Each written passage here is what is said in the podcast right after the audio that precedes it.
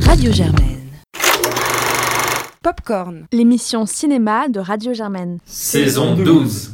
Bonjour à tous, vous écoutez Popcorn et c'est le 5e épisode de notre 12e saison. Et aujourd'hui, on est en compagnie de Valentin. Bonjour. Imen. Bonjour. Paul. Bonjour. Et merci Paul et Arthur qui nous rejoindra tout à l'heure. Et aujourd'hui, on va parler de Peninsula de Yeon Sang-ho, Adieu les cons de Albert Dupontel et Michel-Ange de Andrei Konchalovsky. Mais avant ça, donc pareil, on a redécidé de ne pas faire de questions d'actualité cette semaine. En ce qui me concerne, la seule actualité importante, c'est que Drunk a fait le meilleur démarrage de toute la carrière de Thomas Wittenberg et ça nous rend tous très heureux. Mais on a décidé donc encore une fois de revenir sur un film qui bénéficie d'une ressortie cette année, Irréversible de Gaspar Noé, qui est sorti initialement en 2002 et qui donc bénéficie d'une ressortie remontée à l'endroit. Mais ça, on va vous expliquer ce que ça veut dire un peu plus tard et donc on a décidé de revenir dessus. Donc Irréversible, c'est le deuxième film de Gaspar Noé, après Seul contre tous et avant Enter the Void, qui comme beaucoup de ses films est un film qui a fait scandale à Cannes, dont il faisait partie de la sélection officielle. Et donc c'est un film qui est monté à l'envers, donc on dit antéchronologique je crois, et qui nous raconte l'histoire d'une soirée, donc, qui s'ouvre dans ses premières scènes sur un drame et qui ensuite va nous montrer donc à l'envers les différents moments de la soirée qui ont mené à ce drame. Donc c'est un film avec Albert Dupontel, Vincent Cassel et Monica Bellucci, qui est notamment assez connu pour deux scènes d'une violence assez insoutenable, très prolongée, et qui du coup a fait scandale à cause de ça, et sur lequel on va revenir aujourd'hui. Alors, qui veut commencer ? Imen, par exemple, qu'est-ce que tu as à nous dire sur ce film ? Alors moi, c'est un film que j'ai vu du coup dans cette première version, et que j'ai aussi vu dans sa version qui est ressortie en salle, donc qui est la version inversée. J'ai entendu Gaspar Noé considérer un peu que le premier film donc de 2002, c'était la face A d'un disque, et le second la face B.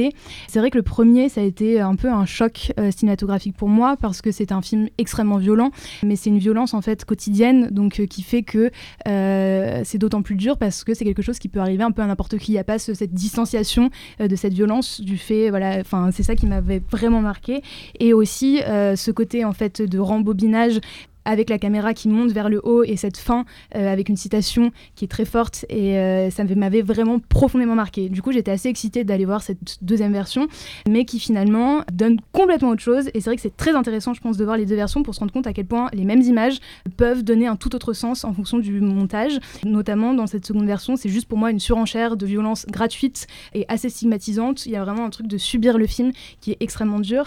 Comme tu l'as dit, le film ça fait vraiment un événement, c'est quand même 20 évanouissements à la première à Cannes et 200 personnes qui ont quitté la salle, donc c'est assez énorme. Et moi quand je l'ai revu en salle, il y a eu 2 malaises encore, alors que les gens sont quand même un peu avertis du film. Donc voilà, moi je conseillerais plutôt la première version, parce que c'est ce qu'il dit, c'est qu'on part de l'anxiogène pour aller vers le lumineux, et c'est beaucoup plus juste pour moi que cette seconde version. Paul ? Ouais, je suis bien d'accord avec tout ça, c'est-à-dire qu'effectivement je me suis infligé la deuxième version avec un ami à sa sortie il y a maintenant quelques semaines maintenant. Effectivement, lui il a dû quitter la salle tout simplement parce que c'est en fait un film, c'est quelque chose de très irritant parce qu'on n'y gagne rien en fait. Je trouve que ce qui est très grand dans le premier film, outre le fait que c'est, comme l'avait très bien qualifié d'ailleurs le très sympathique podcast que je vous recommande, Super Ciné Battle, qui est probablement l'un des meilleurs podcasts cinéphiles à ce jour, qui disait du film, et je cite, c'est un film de connard. Je suis assez d'accord avec ça, c'est un film de connard, c'est un film hyper provoquant, évidemment provoquant, qui vient d'un réalisateur qui, à ce moment-là, fait son deuxième film à peu près envers et contre tout. D'ailleurs, c'est un peu sa marque de fabrique pendant toute sa carrière. Mais là, Seul contre tous, tu veux dire ? Seul contre tous, c'est effectivement le jeu de mots que j'aurais dû faire maintenant que tu le dis. D'ailleurs, fait référence à Seul contre tous, puisque la première scène de deux vieux qui discutent, c'est en fait le protagoniste du film précédent qui fait tout un long discours complètement halluciné sur le fait que finalement, il n'avait pas tort. Et évidemment, dans sa bouche, on entend immédiatement Gaspar Noé. Enfin, pas forcément, mais en tout cas, on peut l'interpréter comme ça. Et effectivement, c'est un film qui dit nique au système. Et ça a été une marque de fabrique toujours de Gaspar Noé, et jusqu'à son dernier film, Lux Aeterna, dont on a parlé il y a 4 semaines maintenant.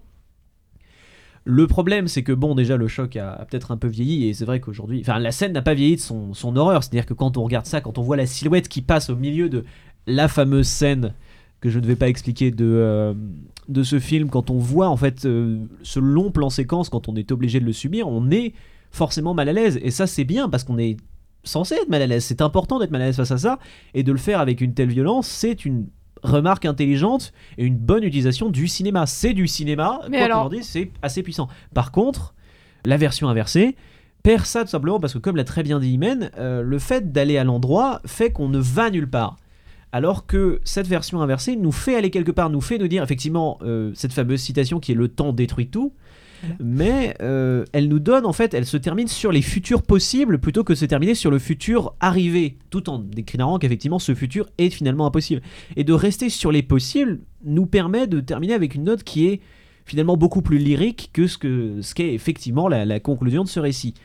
Et c'est pour ça que finalement ça reste un film important et plutôt plus à voir que le reste de la filmographie de Gaspar Noé, parce que autant j'adore Seul contre tous, autant Enter the Void, aussi puissant que ça puisse être, vous pouvez vous l'épargner, autant celui-là, pour comprendre au moins ce qu'est Gaspar Noé, c'est important de le voir parce que c'est désagréable, mais il n'y a pas d'équivalent.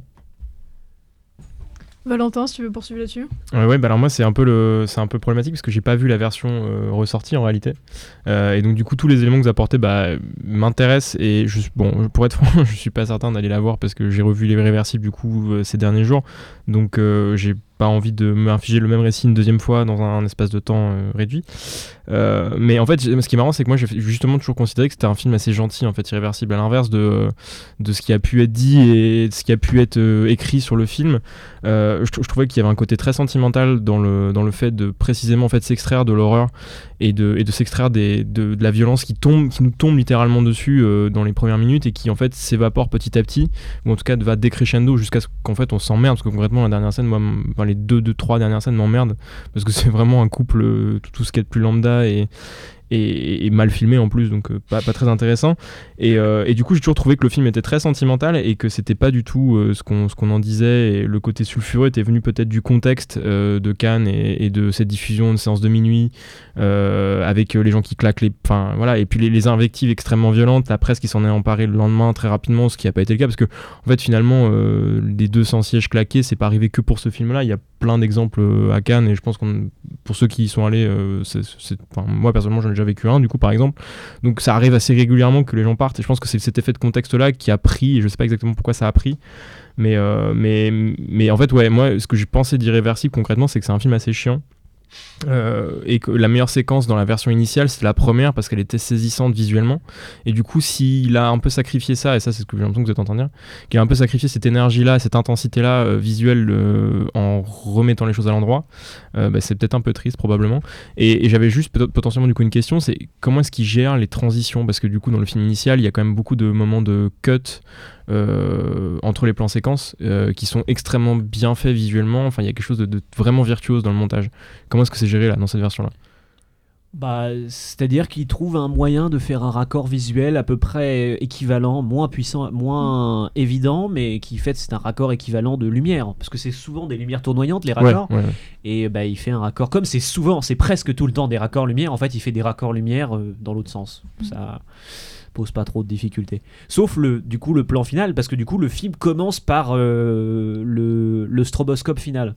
Donc tu te fais agresser les yeux pendant 5 minutes avant que ça... Il a laissé les 3 minutes d'hommage à Enter the Void au départ ou... Ouais, elles sont au départ, ouais.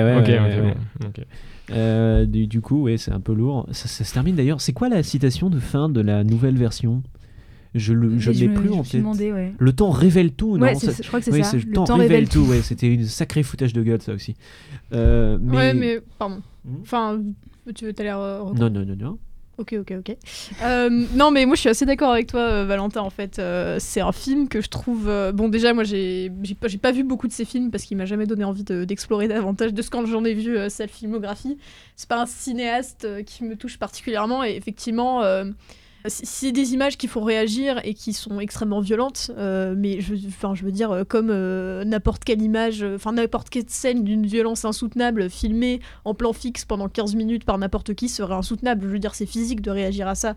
Moi, c'est pas pour ça. C'est pas parce que j'ai une réaction là-dessus que j'appellerais ça un film réussi, ni quelque chose qui a l'intérêt. Et c'est vrai qu'au final, y a quelque chose de très gratuit là-dedans. Et en plus, c'est pas si provoquant que ça parce qu'au final, il y a rien dans le propos de ce qu'il te raconte. Enfin, qu'est-ce qu'il te raconte ? Il dit de temps en temps, il y a des drames qui arrivent et c'est horrible. Voilà. Ouais, c'est exactement ça. C'est ce que je me suis dit exactement. Je me suis dit en fait concrètement que c'est une scène de viol. Enfin, pardon. Il faut pas dire. Spoil, on comprendra. Sorry. Bah, après, il est sorti en 2002. Ouais, c'est ça. Mais je crois qu'effectivement cette scène-là est un peu. On a un auditoire qui est né en 2002. Ne l'oublions pas. On a une partie de notre auditoire qui est né en 2002. Chroniqueur qui est né en 2002. Oh mon dieu. Couvieux la coupée. Non mais ce que je veux dire, c'est que précisément c'est ça en fait, c'est que cette scène-là elle est vide de sens en fait, et moi elle m'a mis mal à l'aise parce que ça dure 9 minutes, mais par ailleurs, et parce que Monica Bellucci est incroyable dans cette scène et qu'elle est, d'une placidité, enfin c'est une scène d'acteur qui est incroyable, d'ailleurs pour les deux je pense que ça a dû être difficile à jouer aussi pour, je me souviens plus de son nom, Joe Prestia, je crois que c'est ça son nom, mais en fait cette scène-là elle veut rien dire concrètement par rapport à d'autres scènes qui ont pu marquer, par exemple je pense à la scène de viol dans Les Chiens de paille de Sam Peckinpah si certains l'ont vu.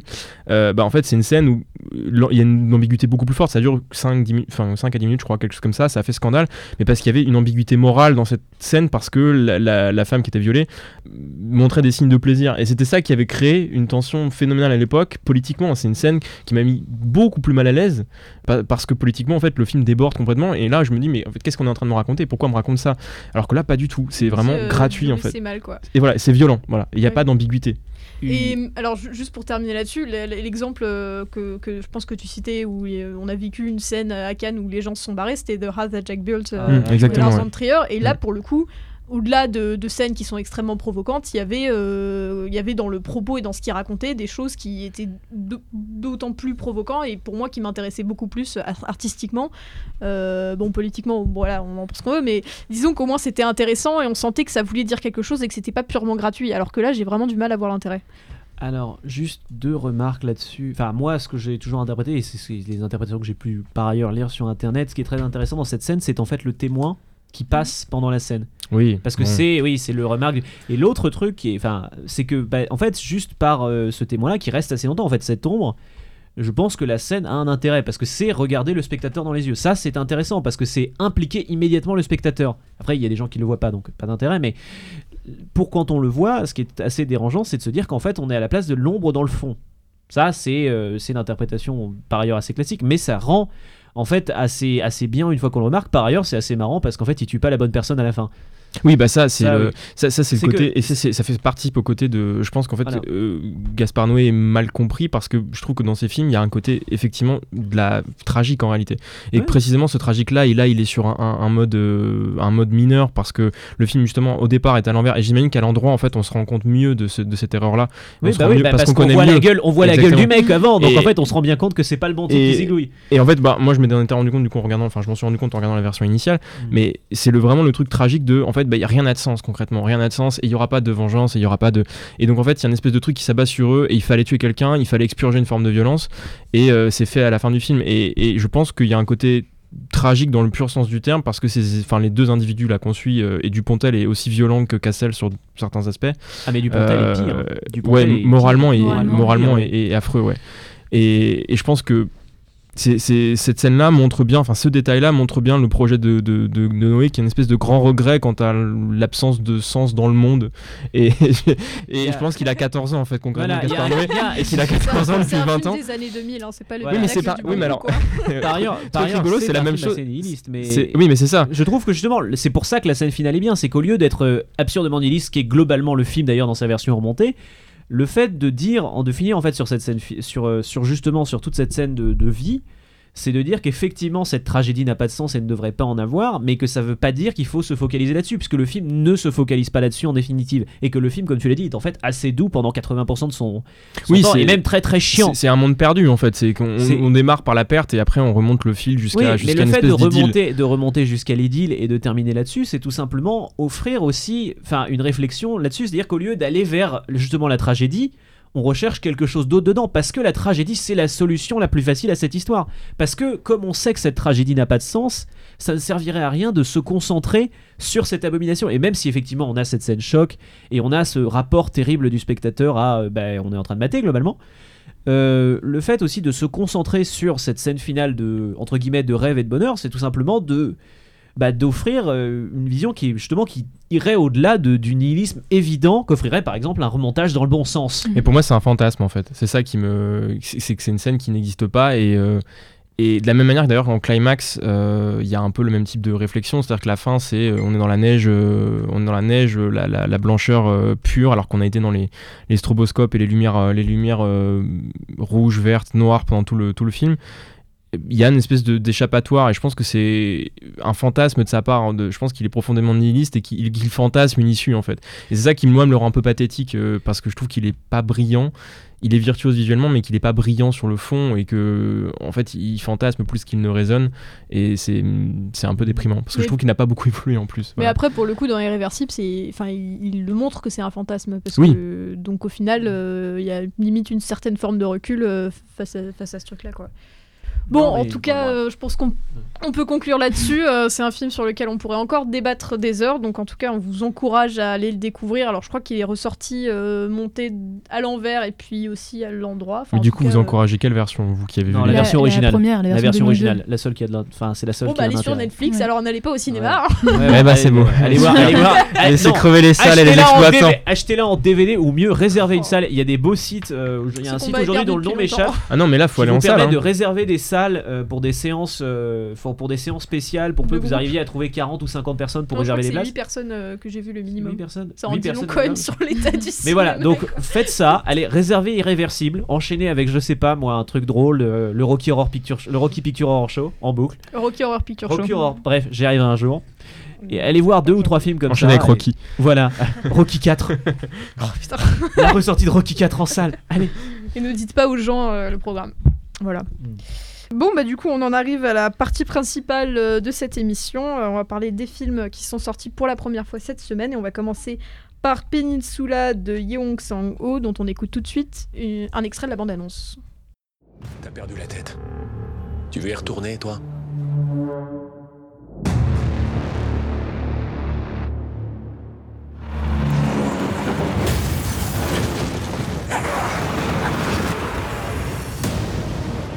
Récupérez le bahut, vous revenez avec le pognon. Et c'est Valentin qui nous présente le film.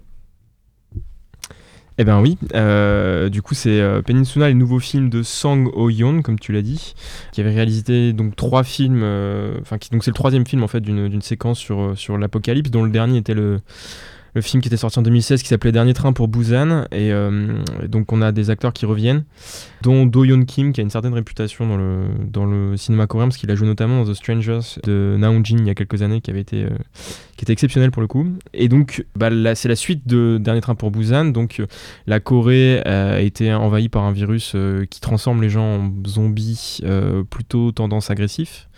La péninsule coréenne, exactement. La péninsule coréenne est isolée du reste du monde. Il n'y a plus rien hormis des zombies qui, au bout de 4 ans, on pourrait s'en étonner, ne sont pas morts. Mais donc, le reste de l'histoire, c'est qu'en gros, 2 anciennes victimes de l'épidémie qui étaient parties se réfugier à Hong Kong vivent un peu leur pire vie parce qu'ils sont un peu dans une ambiance réfugiée politique, et on leur propose de retourner sur l'île pour aller chercher un camion qui s'était perdu, et ce camion était rempli d'argent, et donc des mercenaires visiblement américains leur proposent de repartir sur l'île dans une espèce de mission suicide pour ramener ce camion plein de fric. Sauf qu'évidemment ça va pas se passer exactement comme prévu, ça devait se dérouler en 1 heure, ça va pas durer 1 heure, et donc le film raconte leur péripétie sur la péninsule. Donc ça aurait pu être marrant, ça l'est pas. Voilà. Non, plus sérieusement, c'est d'ailleurs c'est assez intéressant parce que j'ai à peu près les mêmes reproches à faire sur Peninsula et sur Adieu les cons. C'est-à-dire que c'est un film qui fait... audacieux, ça. Ah bah, à peu près, ouais, tu vois, alors je vais refaire la même chose tout à l'heure. C'est un film qui fait moins avec plus, à peu près. C'est-à-dire que c'est un film qui est toujours dans l'excès, alors que l'autre était relativement sobre, on va dire. Pas extrêmement sobre, mais qui avait une forme de virtuosité dans l'utilisation de ces thèmes. C'est un film qui essaye d'être drôle, excessif, subversif. Il y a un plan séquence de 3 minutes de chasse de zombies dans une arène qui est assez marrant. La lumière est dégueulasse d'ailleurs, je ne sais pas pourquoi la lumière est dégueulasse dans ce film. À partie finie.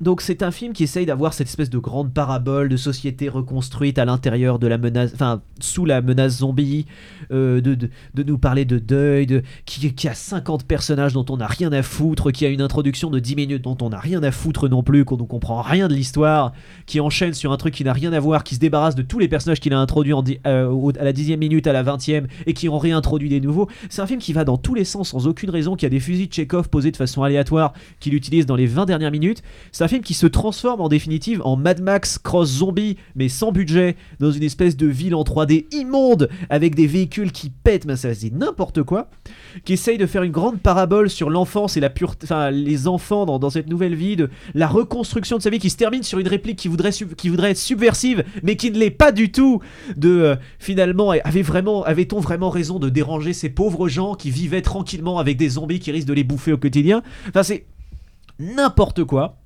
Objectivement, c'est excessif à tous les essais, et en fait, du coup, on s'emmerde parce que les scènes d'action sont pas hyper bien filmées, et que à part ce plan séquence assez marrant de gens qui fuient des zombies, qui est assez bien chorégraphié, du coup on s'amuse parce qu'effectivement on voit les acteurs qui font l'effort physique de faire bouger comme ça ces corps devant la caméra. En fait, on se fait chier pendant les scènes d'action parce que ça fait piou piou piou piou piou piou, parce qu'en plus ils ont des silencieux au début, donc ça fait vraiment piou piou piou, et puis après on voit des trucs qui tombent, donc on s'emmerde, et puis on enchaîne sur des scènes entre des humains qui se tirent dessus, donc ça fait ta ta ta ta ta ta ta ta, et puis on voit des trucs qui tombent, donc en fait il y a pas beaucoup de différence.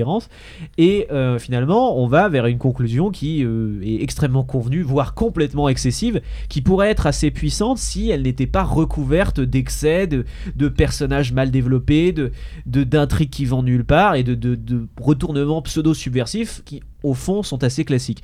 Donc c'est un film qui essaye de faire beaucoup de choses et qui arrive à pas faire grand chose, et c'est assez ennuyeux, surtout quand on sait que justement le premier essayait pas de faire grand chose et faisait pas mal de choses. Moi je vais être tout à fait d'accord avec toi, d'autant plus. Non mais tu m'as un peu coupé l'herbe sur le pied, mais moi j'étais pas du tout au courant de ce sur quoi le film allait parler, j'avais pas tilté que Peninsula c'était l'accord, etc. Et du coup, pendant les 5 premières minutes, ça va rester ça la Peninsula. Ça va rester ça. Pendant les. C'est accord, c'est pas une île.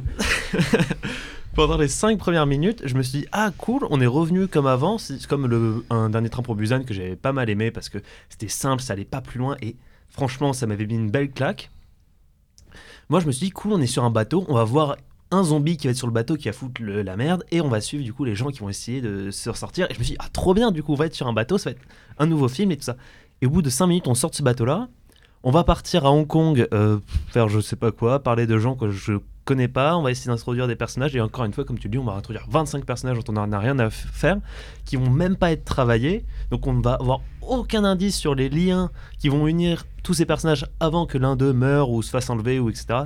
C'est n'importe quoi, et contrairement à un Dernier Train pour Busan, et je vais souvent les comparer quand même les deux, Dernier Train pour Busan fonctionnait avec deux leviers, un premier très malin et souvent ce qu'on utilise quand on fait un film de zombies, un film de tension. On met les personnages dans une situation inextricable, dans un lieu souvent fermé, en leur mettant plein d'obstacles. Et le jeu, et ce pourquoi on va aimer le film, ça va être comment ils vont s'en sortir en fait. Et tout ça, et Dernier Train pour Busan, enchaîner les situations comme ça, enchaîner les dilemmes, enchaîner les impasses dans lesquelles étaient les personnages qui devaient s'en sortir, qui devaient faire preuve d'ingéniosité. C'était un jeu très sympa à voir. Et en plus, c'était recouvert d'un peu de mélo entre un récit entre un père et sa fille, qui était, ma foi, assez bien fait, assez écrit. On s'attachait au personnage, on avait un semblant d'attachement émotionnel à la fin quand il y avait un dénouement à l'histoire. Ici, j'ai rien ressenti. Les zombies ne sont plus une menace, c'est-à-dire que maintenant, c'est des quilles. Et même à des moments, j'ai l'impression qu'il y avait des bruits de quilles quand la voiture passait dessus. Il y a un Wilhelm Scream d'ailleurs. Ouais, je l'ai vu entendre. C'est catastrophique, ça devient une blague. Comme tu l'as dit, c'est l'espèce de crossover Mad Max, mauvais épisode de Walking Dead, Waterworld, qui arrive en plein milieu et qui... Non mais au moins Waterworld, Walking Dead, Mad Max. Waterworld, au moins c'était drôle, là ça l'est même pas. Quel Mad Max, Mad Max 3. Oui, c'est ça, c'est pas le Fury Road quoi. Mais non, puis... Et je terminerai juste sur la lumière qui est en effet immonde. Et moi, je me suis dit, à un moment, ils disent, on va être dans la nuit, les zombies ne peuvent pas voir pendant la nuit. Du coup, je me suis dit, ça va être malin. On va avoir des personnages qui vont être dans le noir, qui vont rien y voir, et qui, pour devoir pouvoir apercevoir ce qu'ils ont en face, vont devoir révéler leur position. Je trouvais que c'était ultra malin, je me dis ah ils vont introduire ça, ça va être bien fait. En fait non, la nuit ils voient comme en plein jour et je comprends pas pourquoi les zombies peuvent pas voir parce qu'honnêtement ils ont pas une lumière, la Corée du Sud ça fait 4 ans qu'ils ont pas eu un pet d'électricité et on y voit comme en plein jour en pleine nuit. Donc l'éclairage est catastrophique. Alors moi en fait je suis allée le voir en n'ayant pas vu Dernier Train pour Busan, en ne sachant pas de quoi ça parlait et en n'aimant pas du tout les films de zombies. Donc au bout de 10 minutes je me suis dit bon Imen, la prochaine fois tu vas lire les synopsis. Donc la première réaction c'était bah, qu'est-ce que je vais faire, et puis après je me suis dit on va rester là et on va regarder. Donc forcément au début je me disais bah non, qu'est-ce que c'est que ça. Et après je me suis dit bah, je vais rentrer dedans, je vais un peu voir qu'est-ce que c'est. Et la scène qui m'a fait rentrer dedans c'est un peu l'arrivée de ces enfants, de ces deux filles improbables, où c'est vrai qu'en fait les zombies ne représentent pas vraiment de menace parce qu'ils sont tués avec une facilité, puis enfin voilà, il n'y a pas du tout de tension à ce moment-là, et où en fait elles défoncent des zombies sur du jazz manouche. C'est assez improbable comme scène, mais du coup je me suis dit bah, pourquoi pas, j'aime bien ce genre de musique, donc je suis rentrée un peu dedans. C'est vrai que j'ai trouvé que les personnages étaient assez intéressants dans leur... Je trouvais qu'il y a quelque chose quand même d'assez nuancé et d'assez surprenant. C'était un peu télécommandé quand même. Dès le début, on sait la fin. C'est un peu cliché, mais malgré tout, j'ai réussi en fait à m'attacher à des petites choses au niveau des personnages. Je suis d'accord avec vous dans le fait qu'il y a tellement de personnages introduits que du coup, au final, on s'en fout et on dit bah allez, rajoute-en. Mais il y a quelque chose qui marque quand même, qui est notamment la scène, je pense que tu l'as évoqué, Paul, de ce combat entre donc ceux qu'ils appellent les chiens errants et les zombies, et je trouve que là c'est la seule scène où il y a une tension concrète qui est quand même amenée et où esthétiquement je comprends pas vraiment ce qu'ils ont voulu faire, mais il y a quand même quelque chose, je trouve, et je trouve que ça peut dire un truc en dessous au final, et donc ça j'ai bien aimé. Mais après je trouve que c'est un peu du divertissement assez pur, enfin c'est vraiment du grand spectacle où ça expose de partout et où c'est un peu too much, et où du coup je savais pas, comme je suis un peu partie sans a priori en sachant pas vraiment ce que j'allais voir, je savais pas où est-ce que j'allais être emmenée, et au final j'ai juste eu la sensation d'être emmenée nulle part. Ouais, bah, je crois que je vais pas. Je vais réenfoncer le film, t'as essayé de redresser un peu le truc, mais non, ouais, moi j'ai trouvé ça affreux. Mais j'étais très content quelque part, c'est d'un point de vue strictement orgueilleux, parce que j'avais pas aimé le Dernier Train pour Busan, moi pour le coup. J'avais trouvé ça déjà très con en fait, et assez mal écrit. Je me suis dit, bah, tiens, c'est quand même marrant d'avoir tout pompé sur le film de Bong Joon-ho, là, je me souviens plus, le Snowpiercer. C'est voilà, vrai que c'était Snowpiercer, mais version low cost, quoi. Ouais, voilà, c'est ça. Je me suis dit, bon, on est passé vraiment du TGV au RER, c'est fantastique, je suis très heureux de refaire le même film dans des mauvaises conditions, mais bon bref. Et donc là c'est un peu la même chose, parce que concrètement, comme tu l'as dit, et enfin comme vous l'avez tous les deux dit, effectivement ça fait beaucoup penser à Mad Max pour une raison très simple, c'est qu'ils ont absolument pompé des séquences entières de Mad Max. Ah oui, les explosions de voiture c'est les mêmes. Ah oui, c'est... et puis je passe sur le truc de je suis le conducteur fou qui tire la langue et qui pousse des cris en poursuivant le héros principal. Bon, ça, on est vraiment sur une caractérisation, même, enfin je pense qu'il y a des plans concrètement, je pense que c'est rapprochable plan par plan de séquences de Mad Max, sauf que bah, en fait c'est pas du tout bien fait parce que c'est pas George Miller et qu'il n'y a pas le budget et qu'il n'y a pas le talent. C'est la moitié de la grosse prod en fait. Ouais, c'est ça. Ils n'ont pas encore mis les effets spéciaux dessus. Ouais, bah alors je sais pas ce qui s'est passé pour le coup, mais tout est totalement numérique, et notamment cette séquence là de poursuite de voiture qui est 100% numérique. Là où Mad Max dégageait une forme de savoir-faire, et on sentait qu'ils avaient vraiment craché des voitures dans le désert, là absolument pas, parce que tout est fait sur ordinateur et c'est excessivement moche. Et donc du coup je me suis dit à un moment, bah en fait c'est un peu ça pourrait être une série Z sympathique. Je me suis dit, au bout d'une heure ça va peut-être devenir une série Z sympathique parce que ça va être rigolo et que ça va partir en tous les sens, et pas du tout non plus, c'est pas drôle non plus. La dernière demi-heure est vraiment affreuse, parce que c'est il veut vraiment conclure, et je pense que ce qui est triste, c'est je crois que en fait, le budget est trop important, et en fait on sait pas, je crois qu'il y a eu un problème dans la distribution. C'est un film qui aurait pas dû forcément arriver en France, parce que c'est vraiment un blockbuster, bah, tout ce qu'il y a de plus lambda, comme je pense l'industrie coréenne doit en produire régulièrement sans qu'on les voit en fait. Et je suis très étonné par étant parlé Claire en présentant le film, je crois, mais le problème c'est le fait que le film ait un label à Cannes en fait, et que qu'est-ce qu'il fout là concrètement ? C'est-à-dire que le réalisateur avait présenté son court-métrage, son premier film, je crois, à la quinzaine. Dernier Train pour Busan était en sélection aussi, ou hors sélection, pardon, il était diffusé hors sélection. Donc, enfin, je comprends absolument pas comment c'est possible que ce film-là ait ce label-là, parce que ça ressemble à rien de ce que Cannes devrait valoriser. Et donc concrètement, je crois vraiment que ça pose la question de savoir quel film coréen nous arrive, et qui sont les boîtes qui gèrent les films qui arrivent en Occident, quoi. Bah, pour le coup, il faut savoir que ce type a aussi produit des films d'animation qui, pour le coup, qui ont été assez reconnus comme des films assez malins et assez méchants. deux ou trois, je crois qu'il y a je ne me rappelle plus des noms. Enfin bref, il y en a deux ou trois qui pour le coup sont très très bons, très bien écrits, très bien réalisés, très bien dessinés. Et après il est repassé, en fait il a alterné entre le live et l'animation, et c'est plutôt, enfin ces films d'animation pour le coup sont très très reconnus comme des satires sociales assez complexes.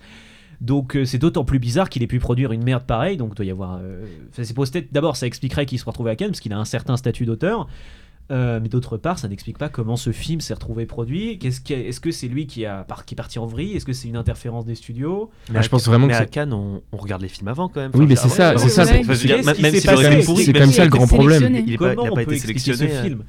Il n'a pas été dépassé par le succès de premier film.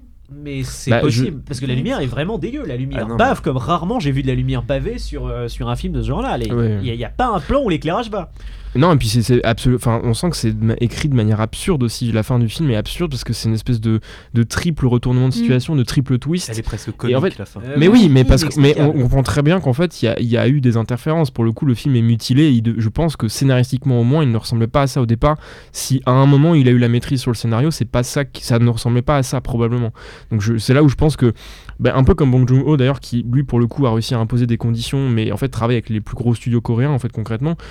C'est un auteur qui doit jongler, je pense, avec l'industrie de la production coréenne, et là c'est clairement un loupé en fait. D'ailleurs ça fait partie des raisons pour laquelle Snowpiercer est un film avec quelques défauts, c'est qu'il a été, il y a eu des batailles avec les Weinstein pour le faire produire, et ça a été un bordel infâme. C'est pour ça que Snowpiercer n'a pas les mêmes niveaux de travail. Tu veux conclure hein? Conclure. Allez voir un dernier train pour Busan, même si il n'a pas fait l'unanimité parmi nous. Au moins, on peut lui reconnaître un certain talent au-delà de ce qu'on a pu voir. C'est catastrophique, et j'ai envie de dire, pour un film de zombies, celui-là il tue quand même vraiment peu de gens, et au final les zombies c'est davantage les acteurs plutôt que les vrais zombies. Sur ce, j'ai l'impression qu'on va beaucoup vous conseiller d'aller voir des films en streaming cette semaine, ce qui n'est pas forcément ce qu'on veut dans cette émission. Du coup, on va vous parler d'un film qui fait peut-être un peu plus consensus et pour lequel on va retrouver Dupontel sur un autre registre. Donc c'est Adieu les cons, donc d'Albert Dupontel justement, dont on écoute tout de suite un extrait de la bande. Il n'existe aucune trace de votre accouchement. Puis retrouver un enfant abandonné sous X depuis 30 ans, c'est très difficile. À ce point ? Oui, ça c'est normal. Hein. Donner ses données, reprendre ses volets. Je m'excuse, mais je trouve ça trop injuste. Quoi, on peut rien faire alors ? Ça peut prendre du temps. Oui, c'est-à-dire, j'ai un souci de santé. Si vous êtes pressé, on s'en sort plus. Excusez ma grossièreté. Adieu les cons.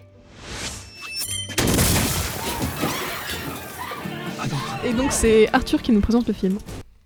Adieu les cons, film réalisé par Albert Dupontel, avec dedans Albert Dupontel, Virginie Effira, Nicolas Marié et toute une panoplie de guests totalement dingues, avec notamment le meilleur guest de Terry Gilliam que j'ai vu depuis longtemps. Ce qui évidemment, il dure 20 secondes, mais vraiment... Il y a Ken Cogendie aussi. Oui, il y a Ken Cogendie, il y a le macho. Ouais. Donc non, il y en a plein, on va pas tous vous les spoiler, mais vraiment des très beaux guests. Adieu les cons, qui raconte l'histoire du coup de Sustrapé, une femme de 35 ans qui est atteinte par une maladie grave et qui va bientôt mourir, et qui se met à la recherche de son fils qu'elle a eu à 15 ans, et comme elle avait accouché sur X, ce fils lui a été retiré et elle est à sa recherche depuis.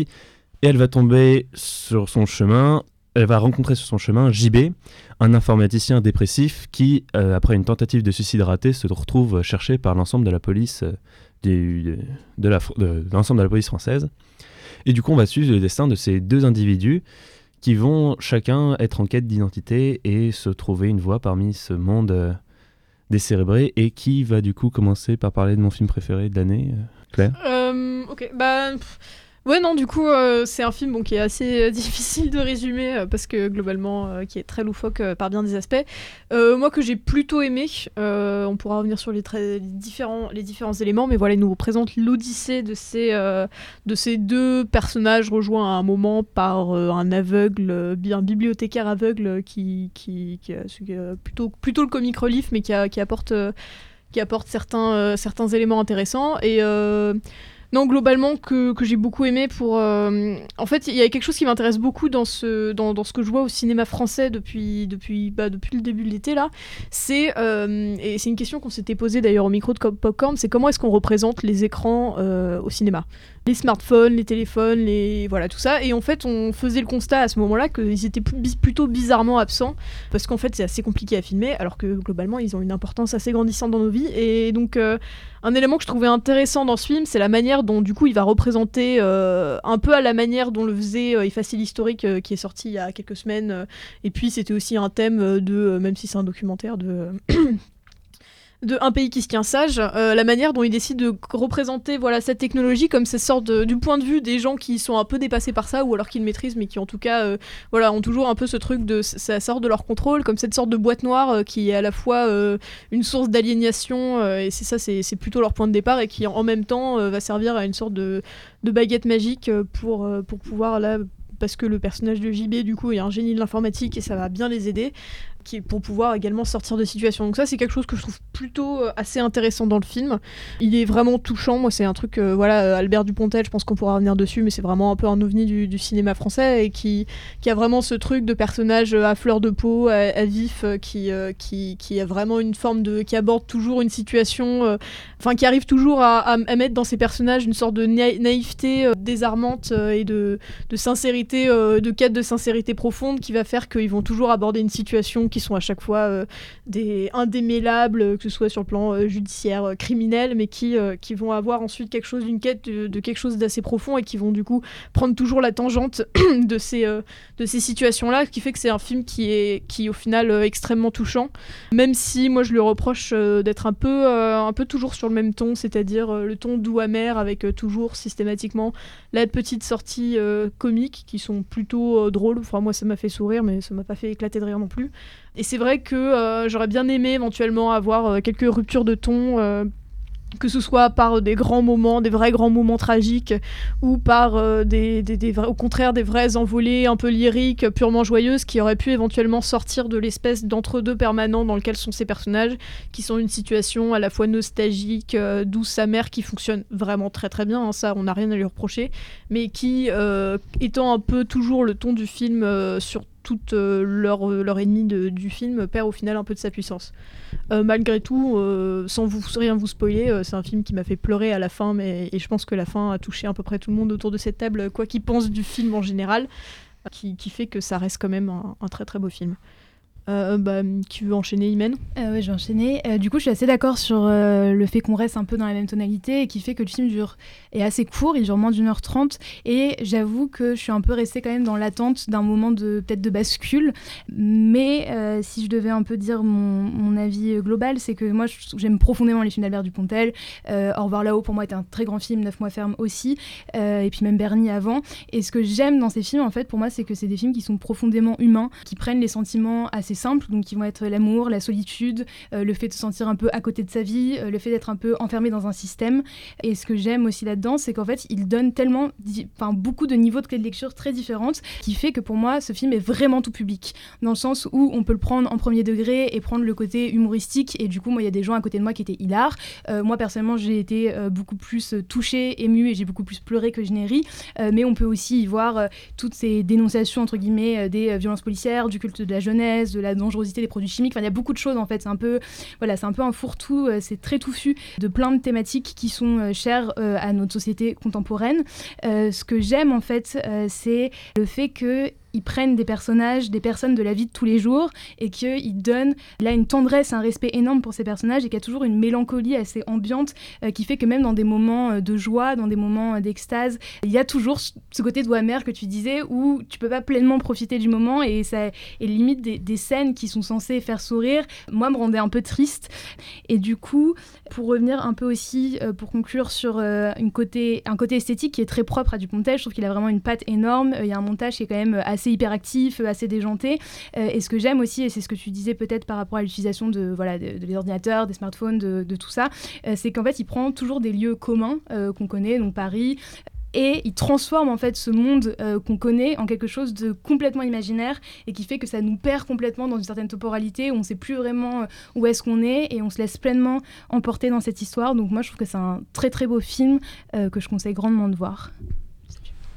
Moi, je vais avoir du mal à avoir un jugement vraiment très cinématographique, parce que j'ai pleuré du début jusqu'à la fin. C'est un film qui... Non, mais c'est un film qui m'a bouleversé. Moi, ce que j'aime bien au cinéma, c'est qu'il y a toujours un ou deux films par an comme ça qui te cueillent. Et bon, tu maîtrises pas trop. Ça dépend de ton mood du moment. Et donc, du coup, c'est pas vraiment objectif comme critique. Donc, la seule chose que j'aimerais déjà dire, c'est que Je suis resté jusqu'à la fin parce que j'arrivais pas à me lever de mon siège tellement j'étais touché, et quand je me suis relevé, on était 5 dans la salle et dans la même situation à s'être regardés comme des cons, hein. Ah, on est tous restés là comme des neuneux parce qu'on est en train de pleurer, donc bon. Ça m'a touché, je pense que ça touchera pas mal de gens. D'un point de vue cinématographique, ce que j'aime bien dans ce film-là, qu'on retrouve dans pas mal de films français, alors, même si c'est difficilement comparable, qu'on retrouve par exemple dans Amélie Poulain, ce côté de mettre les gens moyens, le monsieur tout le monde, de les prendre et d'en montrer que ce sont des gens totalement atypiques et en fait totalement en marge de la société. C'est-à-dire prendre des gens qu'on pourrait voir d'un point de vue extérieur, si vous nous les décrivez rapidement, comme des gens qui sont totalement aliénés par le système, des pions qu'on pourrait bouger comme ça. Et au fait, au final, se rendre compte que c'est des gens qui sont totalement marginaux, qui ne rentrent dans aucune case, qui ont des petits trucs marrants, des petits trucs drôles, qui ont des grands drames aussi à l'intérieur d'eux. Et moi, c'est ce qui m'a touché, c'est pour ça je pense que ça m'a beaucoup plu. Dupontel a une patte un peu Jean-Pierre jeunesque, qui me plaît bien, déjà dans la photo qui est assez jaunâtre, qu'on retrouve chez Jean-Pierre Jeunet, mais aussi du coup c'est cette écriture des personnages qui sont des monsieur tout le monde, mais qui sont très spéciaux, et du coup on arrive à peu près tous à s'identifier, et je pense aussi pour ça que ça nous plaît, on arrive à peu près tous à s'identifier à ces personnages, parce qu'on est au final tous un peu des gens qui de loin sont des totales aliénés du système et qui au final sont un peu marginaux, parce que quand on se rend compte, quand on creuse, bah oui, en effet on a tous nos faiblesses, nos petits problèmes, et moi ça m'a beaucoup plu. Et vous disiez, je vais rebondir là-dessus sur les critiques que vous pouviez faire, qu'il n'y avait pas de moment de grâce. Moi j'ai trouvé qu'il y en avait déjà, toute la scène de fin, l'avant-scène. Sauf la scène de fin qui pour le coup a une vraie montée en puissance. Mais... Oui, la scène de fin, même celle d'avant avec sans trop spoiler les ascenseurs, je trouve qu'il y avait quand même un côté assez grandiose. Il y avait aussi une montée en puissance et qui, moi, sortir de là, j'étais totalement perdu, irrécupérable. Il faudrait que je le revoie parce que du coup, la fin, j'étais plus dedans du tout. J'étais même trop dedans.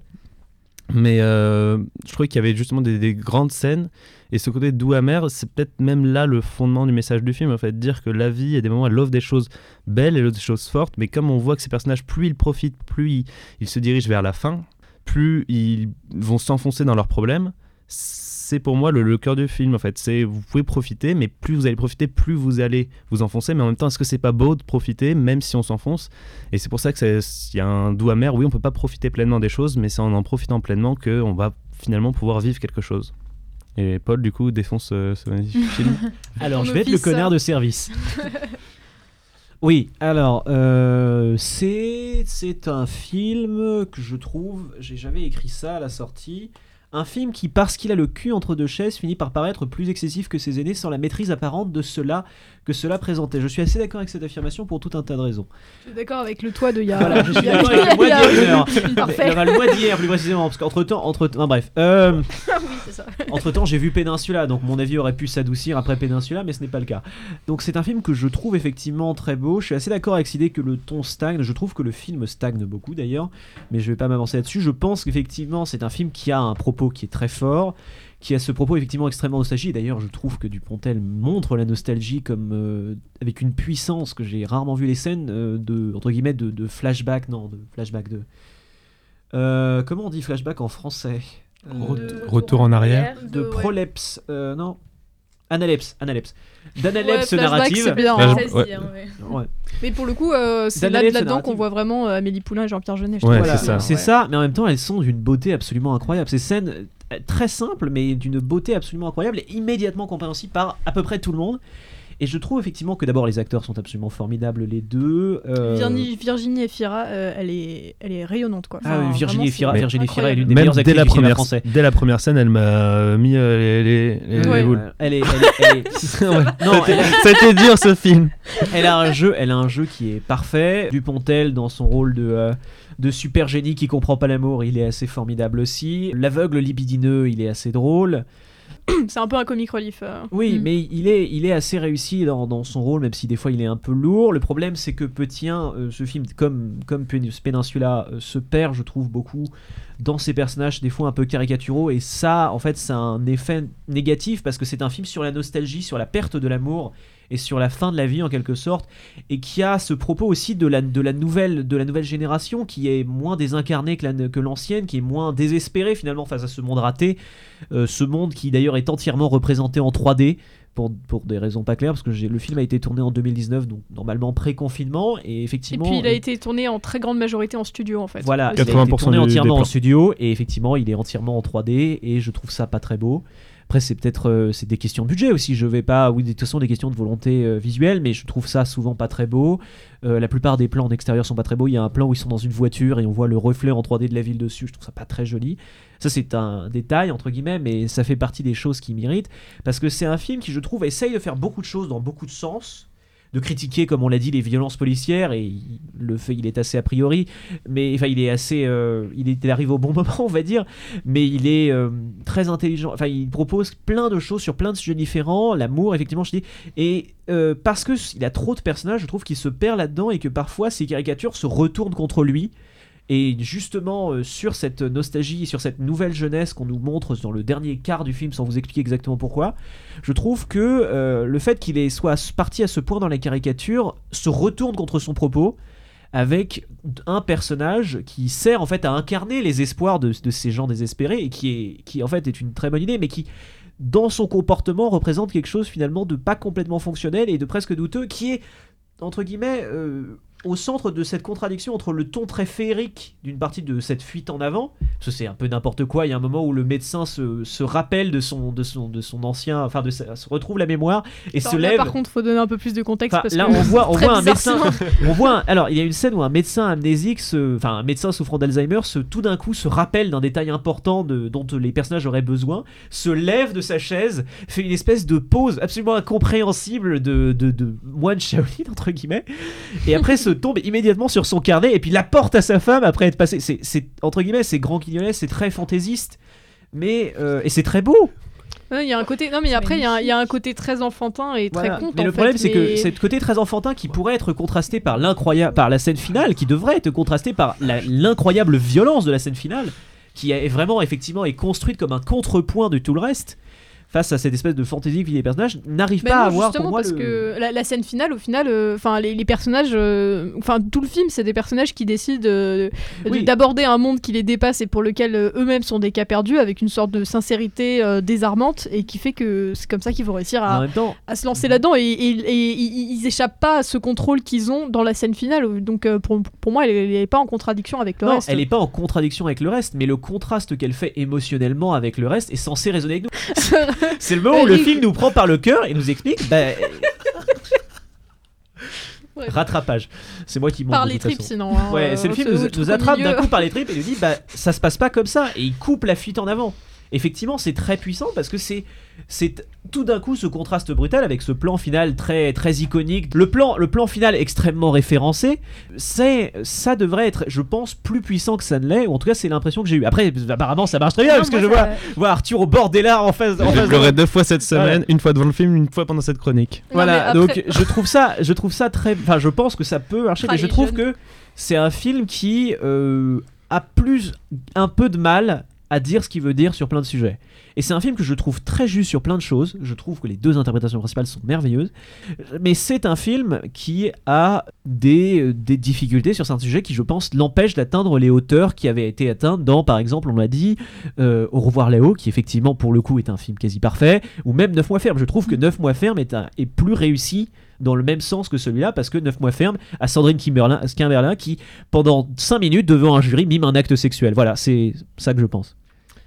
Magnifique conclusion. C'est vrai que je suis assez d'accord. Enfin, moi, pour le coup, c'est un peu le truc de ce que je lui reprochais, mais après, pour moi, la scène de fin a complètement marché sur moi, mais c'est vrai que je trouve que c'est un peu toujours le même ton. Par contre, sur la multiplicité des sujets qu'il aborde, moi, je trouve pas qu'il aborde tant que sujet de ça, en fait. Et ce que tu disais, Imen, au début, je trouvais ça assez juste. Chacun, il s'adresse à plein de publics qui peuvent avoir des lectures complètement différentes. Et au final, quand il va parler de violences policières, de tout connecter, de trucs des jeunesses, en fait ça c'est des éléments de background et pour moi c'est des éléments du décor et ça montre qu'il est quand même assez fort pour s'emparer de problématiques qu'on a aujourd'hui, d'en faire parfois des éléments comiques, parfois des vrais éléments du scénario et à vraiment l'ancrer dans l'époque et pour le coup fait que je trouve qu'au final c'est quand même assez fort. Mais même tu disais qu'il introduit énormément de personnages, mais je voulais faire le parallèle avec Peninsula. Dans Peninsula, le film est bavard comme pas permis, et pourtant on ne comprend pas et on n'a aucun attachement émotionnel. Là, on a des scènes. Tu parles la scène de flashback, je ne sais pas le mot en français. La scène de flashback Analepse narrative. Donc, mais du coup, même tu vois les scènes de flashback qui ont aucun dialogue et même sans les dialogues, on arrive à comprendre toute l'arc du médecin qui ont très peu de dialogue aussi quand il va retrouver la mémoire. Pareil, pas de dialogue, on comprend tout. Moi, je trouvais que ça démontrait vraiment la vraie force de la réalisation de Dupontel, c'est-à-dire avec peu de mots, et c'est pas un film qui est forcément très bavard en plus, et qui est très naturel, c'est-à-dire que les personnages vont pas faire de la description, avec peu de mots, il arrive à faire passer énormément d'émotions. Et c'est le talent que je pourrais lui retrouver, tu vois, même si en effet il essaye d'en rajouter plein, et moi je trouve que c'est même beau, tu vois, je préfère un film qui est ultra bavard, quitte à parfois se perdre un tout petit peu, plutôt qu'un film qui ne sait pas trop faire et n'a pas trop d'idées. Donc moi ça m'a plu, et même ces petits égarements, je les ai trouvés presque touchants en fait. Donc au fond, ouais. Peninsula c'est mieux que... Ah non mais Peninsula il avait aucun cap. Peninsula est un très mauvais film, mais on va pas continuer à diverger là-dessus. Mais après, effectivement, je trouve qu'on a assez peu parlé de sa réalisation. Et pour le coup, c'est un vrai point fort du film. Je trouve qu'il est extrêmement créatif dans la manière de filmer. Je pense par exemple à un plan où il filme des gens en train de monter un escalier qui pourrait très clairement être un plan de transition entre deux scènes. Et qui là est filmé, bon, je vais pas vous le révéler, mais qui est filmé à chaque fois de manière très créative. Il est dans la bande-annonce. Il est dans la bande-annonce. Bon, bah, voilà, le money shot du film en fait. Très clairement le money shot du film. Et non, il a une créativité avec sa caméra qui fait qu'en plus, bah, c'est un truc qui en plus, bah, du coup, maintient l'attention. Manière de filmer des scènes en voiture. En jouant avec les reflets des personnages qui se superposent à l'image qu'on regarde par la fenêtre, tout ça, enfin vraiment c'est assez créatif. Je pense qu'on peut peut-être du coup conclure là-dessus, hein. Pour le coup c'est un film que globalement on vous recommande, d'ailleurs vous n'avez pas attendu ça pour aller le voir parce que c'est le meilleur démarrage depuis la fin du confinement, donc voilà, c'est plutôt sympa pour un ovni du cinéma français comme ça, donc on vous encourage quand même à aller le voir, c'est un beau film de cette fin d'année. Et donc on en arrive sur un autre registre au dernier film de la semaine, donc Michel-Ange, un biopic du coup sur Michel-Ange, hein, de Andrei Konchalovsky, dont on écoute tout de suite un extrait de la bande-annonce. Michelangelo. Santità. Io non ho limite.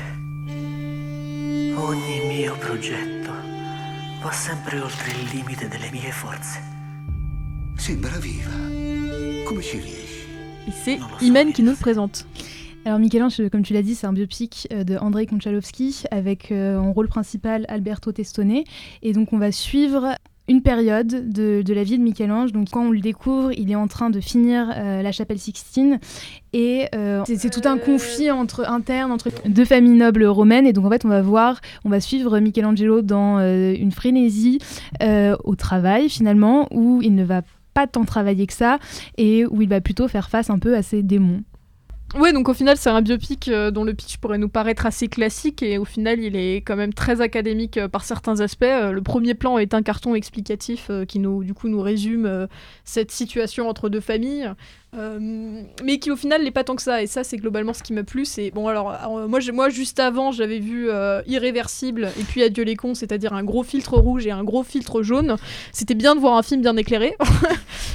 Et donc voilà, ça c'est un des gros points forts du film, c'est qu'esthétiquement il nous raconte, enfin c'est magnifique, chaque plan est composé comme un tableau, et bon, de toute façon c'est des scènes qu'on a l'habitude de voir représentées sur des tableaux avec globalement les tenues d'époque, donc il n'y a pas beaucoup d'efforts à faire là-dessus, mais il le fait vraiment très bien, c'est magnifiquement composé. En plus le format c'est 4/3, donc c'est presque carré, donc voilà, tout le travail est fait pour avoir ces images très centrales avec des belles lignes de fuite, etc.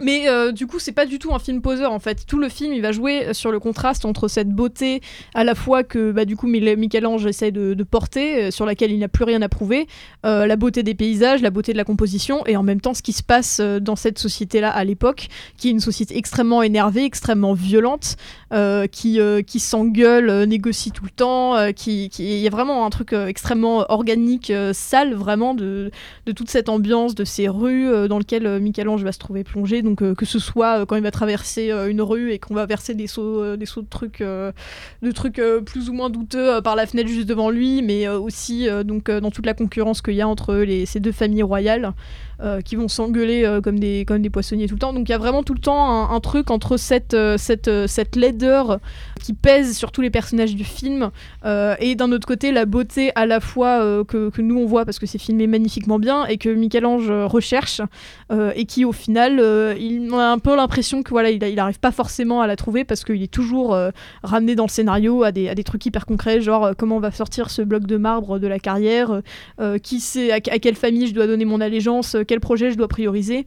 Et donc voilà, dans le fond, dans la forme, on a vraiment ce déchirement-là entre cette quête de beauté qui est quelque part le sujet principal d'un film sur Michel-Ange, mais qui en même temps est introuvable dans le film.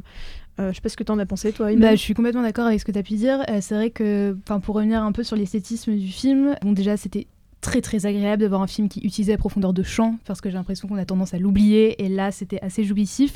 Et ces plans fixes, c'était presque que des plans fixes. En tout, dans le film de 2h10, il doit y avoir moins de 10 mouvements de caméra, mais très léger en fait.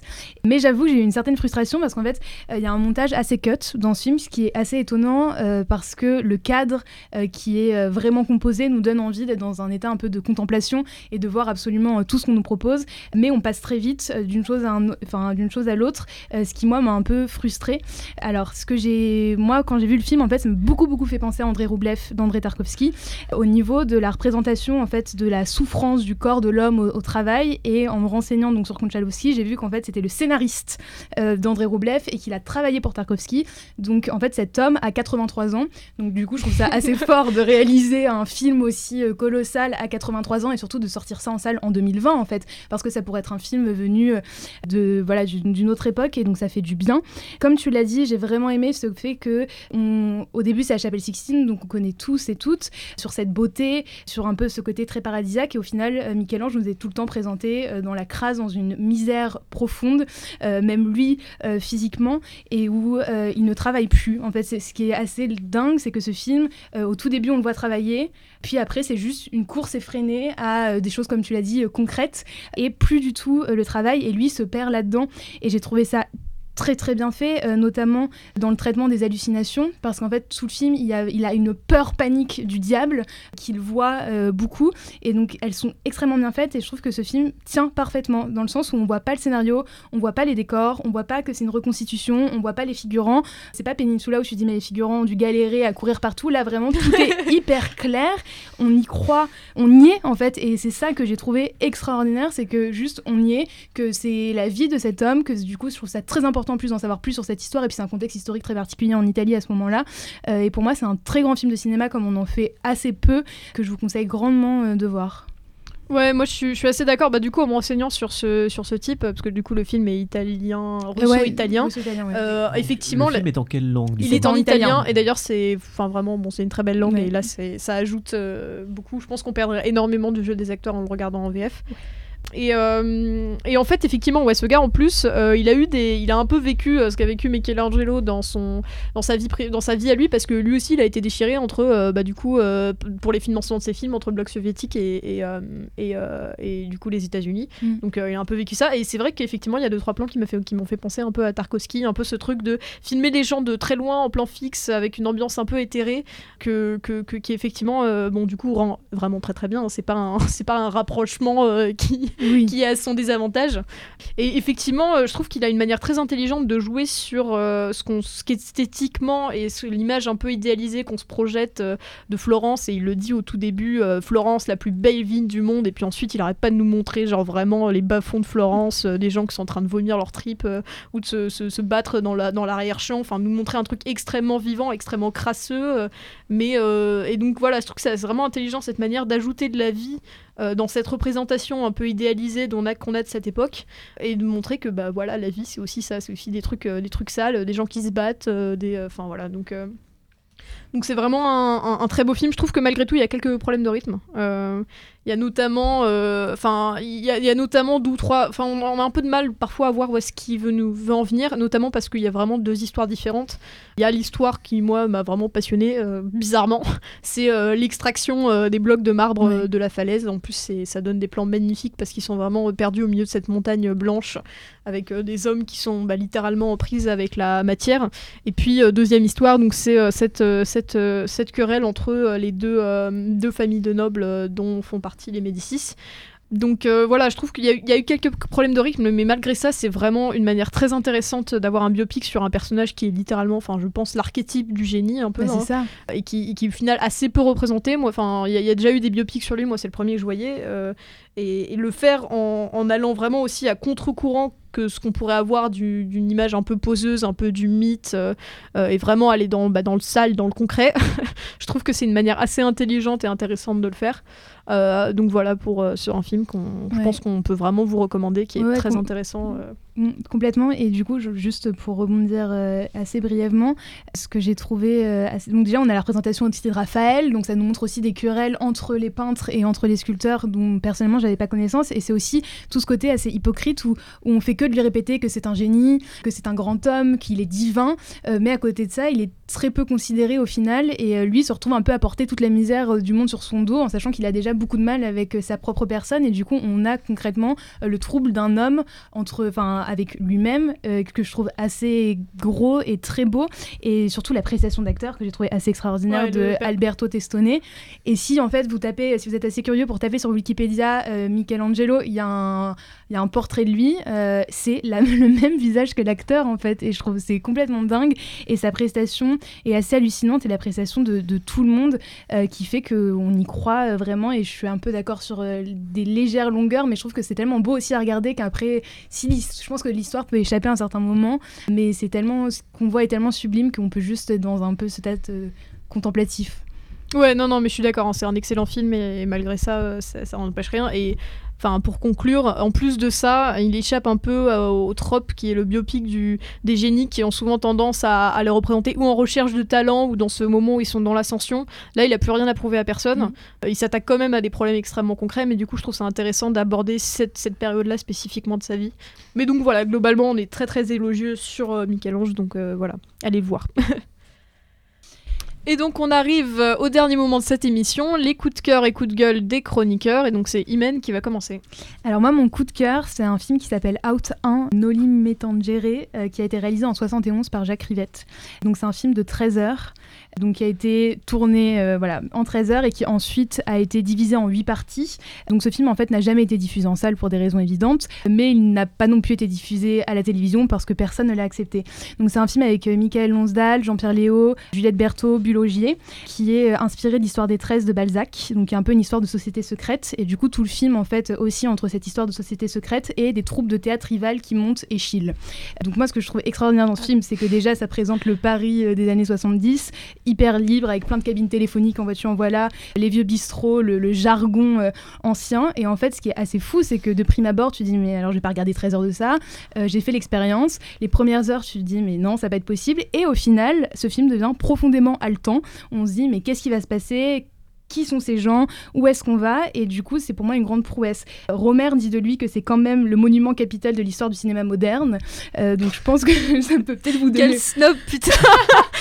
Je pense que ça peut un peu vous donner envie d'aller voir. Et du coup, c'est dispo sur Carlotta. Et en fait, oui, c'est vrai que c'est assez snob comme choix de dire 13 heures de film. Mais en fait, je pense que c'est une expérience tellement grande de voir un film qui est tourné 13 heures en improvisation. Surtout, il n'y avait pas de scénario, c'est que de l'impro. Ils se sont juste emparés de la ville. Et donc c'est une expérience de spectateur en fait qui est énorme. Donc voilà, si vous avez envie de le faire expérience, et même de juste regarder une heure ou deux, bah c'est déjà énorme de voir ça qui est complètement méconnu. Donc voilà. Je suis curieux, comment t'as regardé en fait? Alors en fait, il diffusait sur Carlotta, et du coup moi j'ai fait 6 heures, puis 6 heures, et enfin non, puis 7 heures du coup. Je l'ai fait en deux fois. En deux fois. Ouais. Ah la vache. Facilement sur internet pour les plus. Magnifique. Par contre, on t'a dit il monte et chill, j'ai entendu et chill, genre oui, moi aussi, il monte et chill. Quoi? Et chill.